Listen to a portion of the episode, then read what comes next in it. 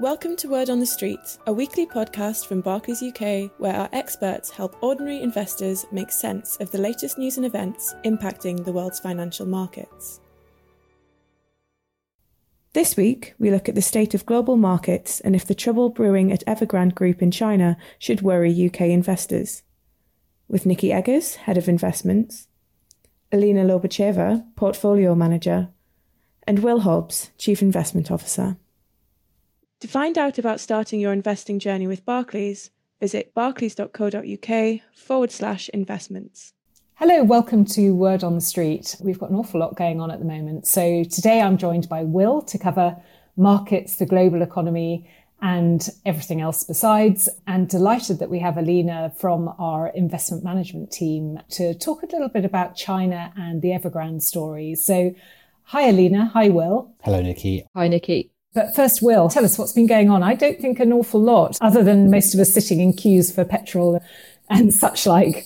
Yeah, it's certainly been lively around the petrol stations, hasn't it, Nikki? But yeah, I mean, actually, markets have woken up a little bit this week. It's the bond market and the world's central bankers who really center center stage. Uh, it's a little bit weird to describe, but but uh, in the U.S. bond market or in the global bond market, actually, you're just seeing a little bit of extra compensation added into to yields to account for a slightly more uncertain outlook for inflation. I think that's probably part of it. But also, you know, a central bank, global central bank community that is now very visibly looking to kind of wind back some of that epic generosity that we've seen that we've seen in this uh, in this crisis. Uh, it doesn't sound like much, but but the bond market is always the kind of eight hundred pound gorilla in the capital markets room. You know, even it snores can break windows across the proverbial street. Actually, there was a there was a famous quote about this. I'm sure you've all you've all heard it many times, but it was you know one of President Clinton's very quotable advisors, and he argued. He said, "I used to think that if there was reincarnation, words to this effect, anyway, I, I would want to come back as the president or the pope or a baseball star, but I think actually now I'd like to come back as the bond market."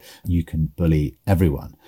So, you know, and actually what you saw with this, to, to, to words, you know, to that effect, what you saw in wider capital markets beyond the bond market, so the move higher in yields was accompanied by quite a lot of action, you know, underneath the surface within stock markets. And some people have linked this kind of so-called value trade where cheap stocks are trading at a kind of historically mouth-watering discount to so-called expensive stocks in spite of the fact that there's, uh, you know, that can't be explained by, you know, a very different fundamental backdrop between these two sort of groups of stocks. So there's sort of all sorts of stuff going on. And while that was happening, there was quite a bit to watch in the US political sphere too, with the Democrats trying to thrash out a compromise to avoid government shutdown, which it looks like they've managed to do, or at least sort of, you know, push the, kick the can down the road a bit and also shunt this, you know, this very important social spending and infrastructure bills through Congress we're not there yet, like I say. So they're sort of, you know, they're moving negotiations back and back at the moment. it, it is, I have to say, pretty tangled up in Congress at the moment, but we'll maybe report back on that a little bit more detail next week. There's obviously, like you said, plenty going on in the UK too. What with you know, the fiasco around petrol seemingly uh, reawakening the Brexit divide. And the UK is, you know, very much at the center of this debate about monetary policy that I just mentioned too. You know, for a load of reasons, inflation is taking longer to peak than most expected. And that's helping just a bit more doubt creep into those interest rate liftoff decisions. You know, could the Bank of England raise interest rates in November? Seems like much depends on, you know, as we talked about last week, much depends on the labour market and how effectively those um, furloughed workers, how effectively and quickly those furloughed workers are reabsorbed into jobs, either the same ones or different ones. It's it's pretty uncertain to be honest. I mean, we'll be watching with great interest. We still think that the interest rate story is more a next year story than this year story, but but but um, we'll see. And actually, you know, for all of that, that doesn't even mention everything going on in China. So it's it's a busy busy moment in capital markets at the moment. There's certainly a lot in there, Will. And we've seen obviously market price action really being quite choppy, as you say. But China is the main focus of today's podcast, and there is a lot to cover. So the first thing I want to get into is the story of Evergrande itself. Alina, very glad to have you to, to help us unpick this.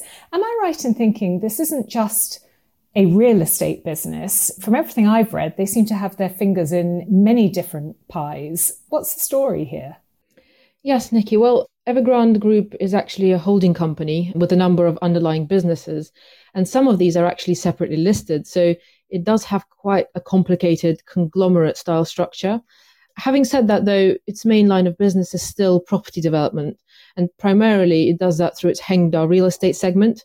So property development is, is actually 98% of revenues. Um, and then you're left with just 2%. And, and then some of that is property management, which is obviously related to its main line of business. But the rest is just this incredibly diverse uh, mix of, of businesses. And, and they've also changed over the years because Evergrande has been acquiring new businesses and, and divesting as well. Um, so at the moment, Evergrande owns a couple of theme parks. It actually has a tourism division. Uh, then it owns a stake in the Guangzhou Football Club together with Alibaba. And interestingly, actually, after rather large investments from Evergrande, Guangzhou became one of the top football clubs in the country. It's the only Chinese football club to win the AFC Champions League twice. And also, it's the first Chinese club to participate in the FIFA World Cup. Now, obviously, you know, given Evergrande's financial issues at the moment, the fate of this football club hangs in the balance, and they'll they'll probably need a couple of new stakeholders. But anyway, back to uh, back to Evergrande's various ventures. So, aside from the things I've already mentioned, Evergrande has also dived into designing its own electric vehicles a couple of years back, but that's really at the very early stages of development at the moment. It also has a life insurance segment, if I'm not mistaken, and it's involved in a variety of health related initiatives too. Um, and these range from sort of hospital operations and health management services to investing in healthy food and drinks businesses. And, and actually, generally speaking, over the years, Evergrande has been acquiring stakes in, in other companies across uh, different sectors. So, uh, just to give a few examples, it has a rather large stake in Shengjing Bank and also quite a sizable stake in Hengteng Networks, which is basically uh, a streaming platform combined with a film production company. And, and this is just a few examples. I'm sure I'm sure there are many other ventures that the company is involved in. But as you say, Nikki, uh, fingers in a lot of pies, which is all very interesting. But ultimately, it's, it's still very much a property developer at its core in terms of its revenue stream.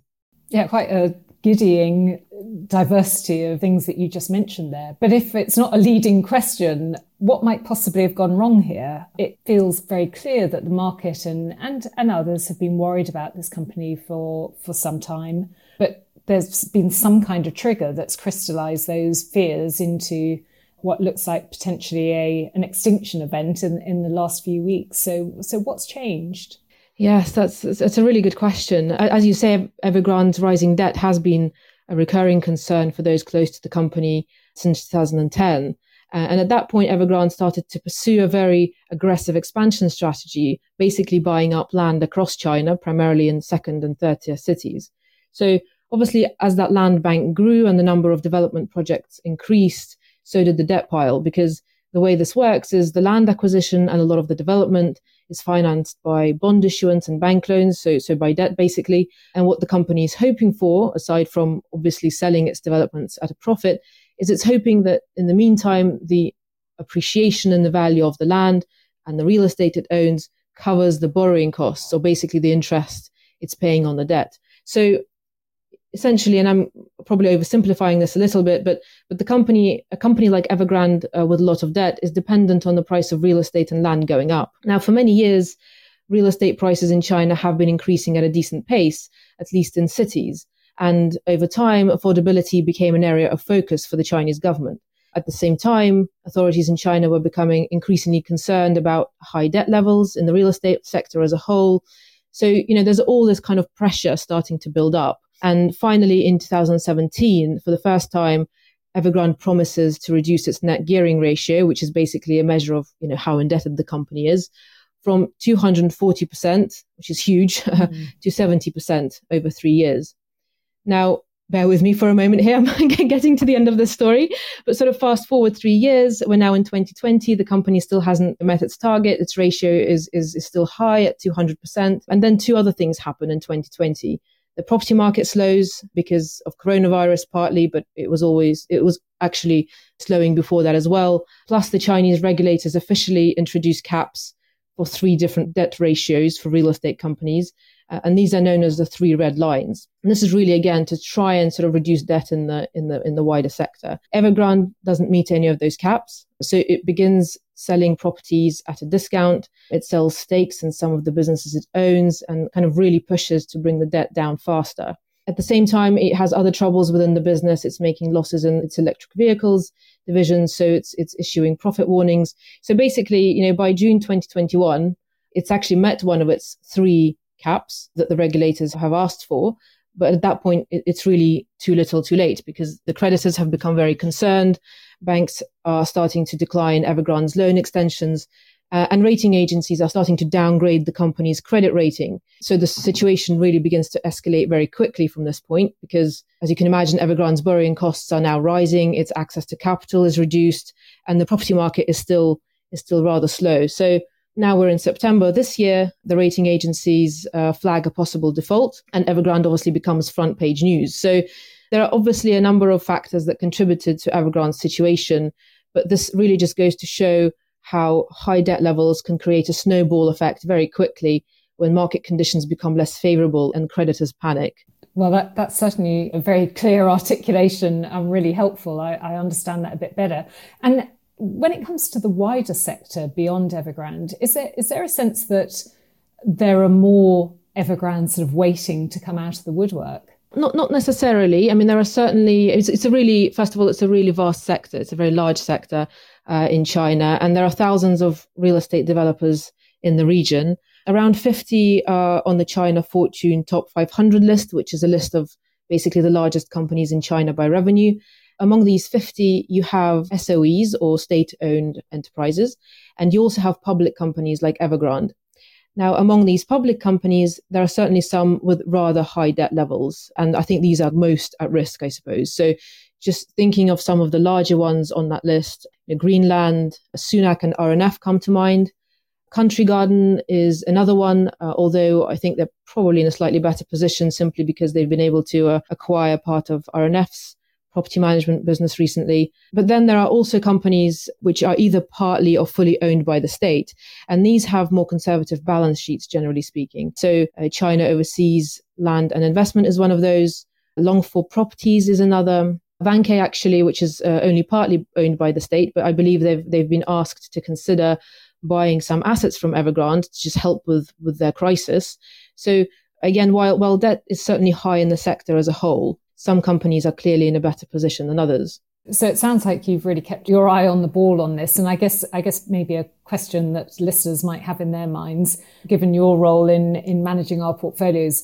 I take it we don't have exposure to Evergrande in our portfolios. I think I'm right in saying that. Yes, yes, that's right. That just goes to show, I think, that there's no reason not to invest in, in emerging markets and in China in particular. I mean, clearly China is one of the largest economies in the world, and it, it, makes sense to have some exposure in your portfolio. But but it really does pay to do your research and your due diligence and select managers that are able to limit exposure to businesses with lower quality financials and, and businesses that, that sort of take excessive risks. I think the progression of Evergrande's story clearly shows that there were red flags and concerns uh, early on. So, as I say, from 2010, I guess prudent investors would have seen that the debt levels are just too high and the exp- expansion plan is too aggressive. Um, so again, I think going with managers that recognize these things for your portfolio is very important. Well, that's really reassuring. So I guess the wider point, though, is to think about the wider exposures. So, Will, maybe we can bring you back in here. I guess maybe the first point to address is blowback wise. Would that be on China or the wider global economy? Could this, as some people are sort of worrying about, could this be a Lehman style moment for China? Probably not. I mean, I think that's the easiest way to say it. I mean, Evergrande's exposures are certainly large, complex, and, and surely yet to be fully uh, understood, discerned. However, from the perspective of the world economy, Evergrande operates within a still largely closed financial system. Um, that means that you know the presence of foreign lenders is quite um, from creditors, creditors is is quite limited.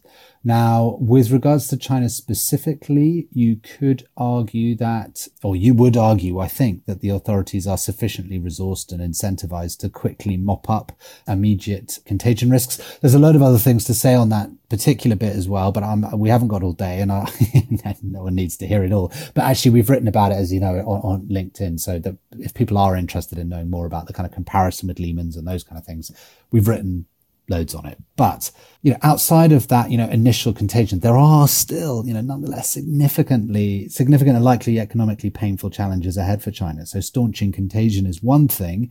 However, managing the resulting kind of widespread financial distress is likely significantly more complex. You know, the question always is to what extent should stakeholders bear losses? And that's really so challenging in these situations. And the answer to that question will inform future behavior and risk risk taking amongst private actors. So you really are setting the tone, that idea of kind of moral hazard.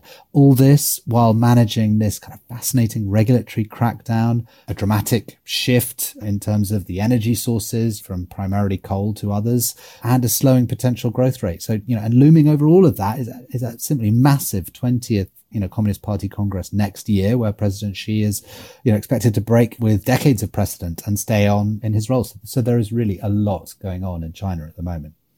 And with that, a lot going on, perhaps a bit of uncertainty there.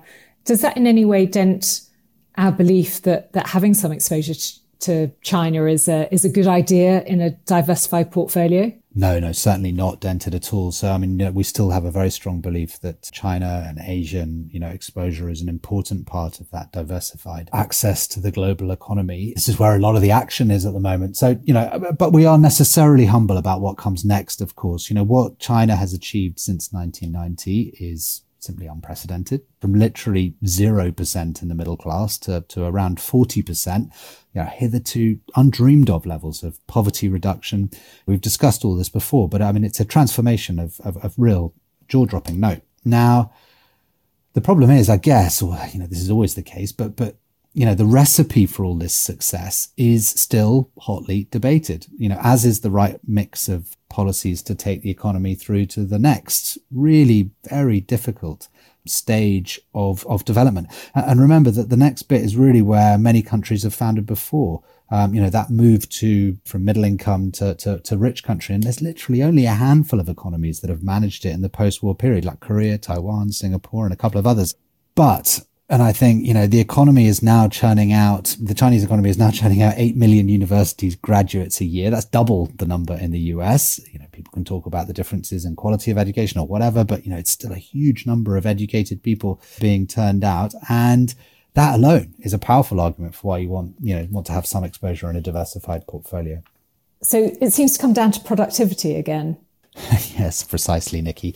This this is a, there is a bit of an argument about whether China's approach to this vital piece of the economic puzzle is the right one. On the one hand, China has massive and increasingly educated human capital resources, as we just talked about. That has to be enormously powerful for instance, 40% of the graduates we just talked about, 3 million people are engineering graduates. Now, optimists will point out that the engineering degree in China are extremely narrowly focused. There's little uh, time for kind of general knowledge acquisition. It's engineering and engineering only.